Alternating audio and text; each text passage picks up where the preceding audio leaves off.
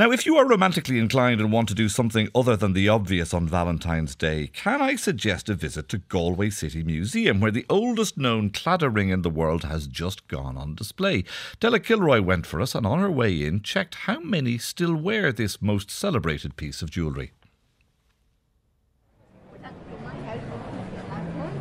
This is my engagement ring. My engagement ring and my wedding ring. I'm from Canada. I met my husband in Ireland, and we came back to Galway where he was living, and he bought me this ring.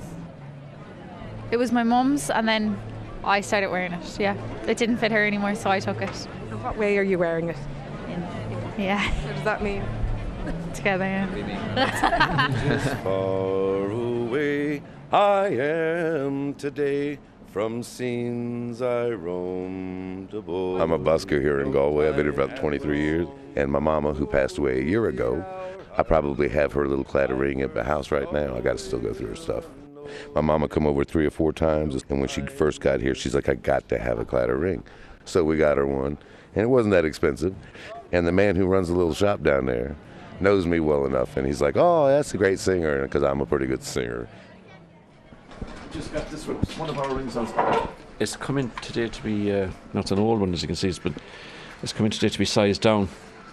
And I see that there's already a piece uh, put in it at some stage to size it up. So the guy who owns this is obviously last weight. We use a very use a very very fine metal saw, which is that. To take the piece out, we cut it on the original joint where the piece went in. The small shop the busker is talking about is Thomas Dillon's Claddagh Gold. They're the original makers of the Claddagh ring and the oldest jewellers in Ireland, opening in 1750. There I find Jonathan Margetts at his traditional jeweller's bench. So this is your workstation looking out o- over Yes, the it's a, a proper jeweller's bench. Uh, you don't often see them actually in the shop of a jeweller's. They're usually in a workshop somewhere else, usually upstairs. You had cut it the second time, take another piece out of it. Let's make sure that's even close to the right size now. So we have the ring stick. Okay. The, the ring is, is uh, two hands holding a heart and is topped off by a crown. And the hands stand for friendship, obviously, and the heart stands for love, and the crown is for loyalty between two people, i.e., when you get married or engaged. So if you wear the ring with the heart pointing towards your heart, it means that you're spoken for or engaged or married. And if you wear it the opposite way around, with the, with the heart pointing towards your fingernail and the crown obviously pointing towards your heart, it means that you're, well, you're available. And there's, var- there's variations on it. You see some of them with two hearts or with one crown or with no crown. But the, like the, the proper original pattern has got to be the, the two hands holding the heart with the crown on top.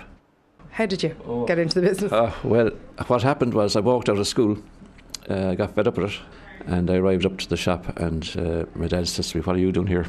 And I said, uh, "I'll do whatever you want me to do." He said, "Get up them steps." So I started my apprenticeship there, and uh, carried on basically. How popular is the ring now, and how has that changed over the years? It has gone ballistic.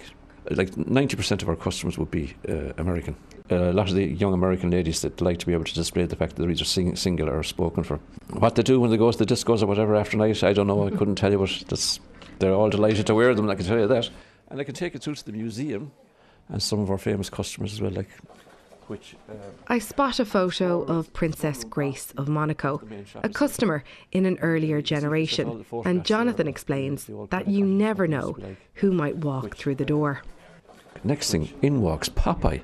Guy dressed as Popeye. I couldn't believe it. Like two seconds later, in comes Olive Oyl.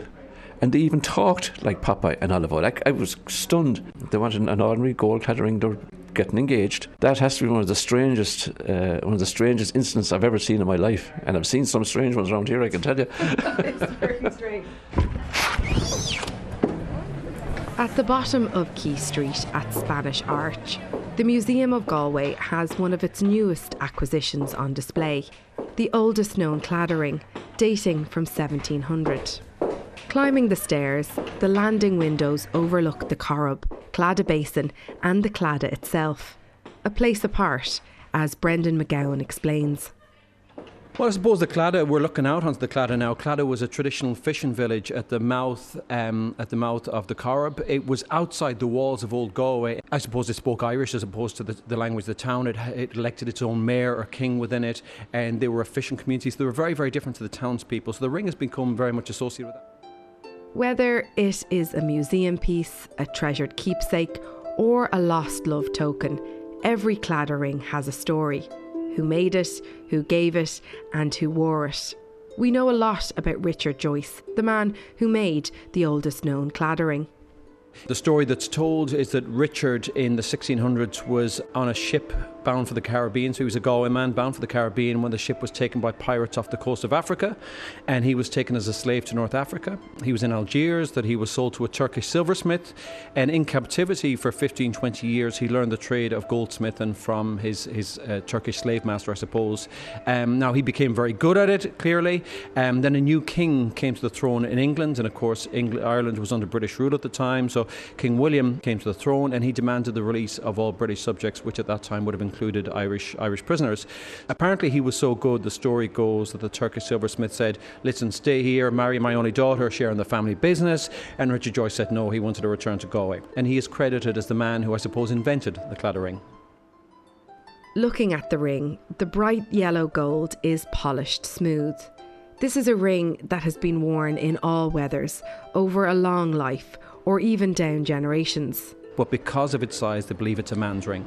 Inside the ring, there are inscriptions clearly visible. One is the initials of the man who made the ring. Uh, that's what makes this ring special for, for us here in Galway Museum. That or I or or J that's in on the back is Richard Joyce. We know that. Um, and then there are two sets of three-lettered initials either side, and it's believed that it was the, the marriage party, so the bride and groom. That's their initials on the inside. LCM and MRC, who in 1700 gifted this ring. Who were they? We don't know who they are. That's lost to history.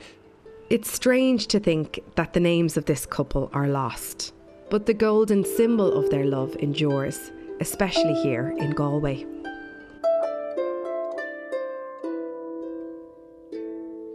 Stranger even to think about all of these Turkish Irish connections that we're discovering today. Dilla Kilroy reporting there. GalwayCityMuseum.ie for more details.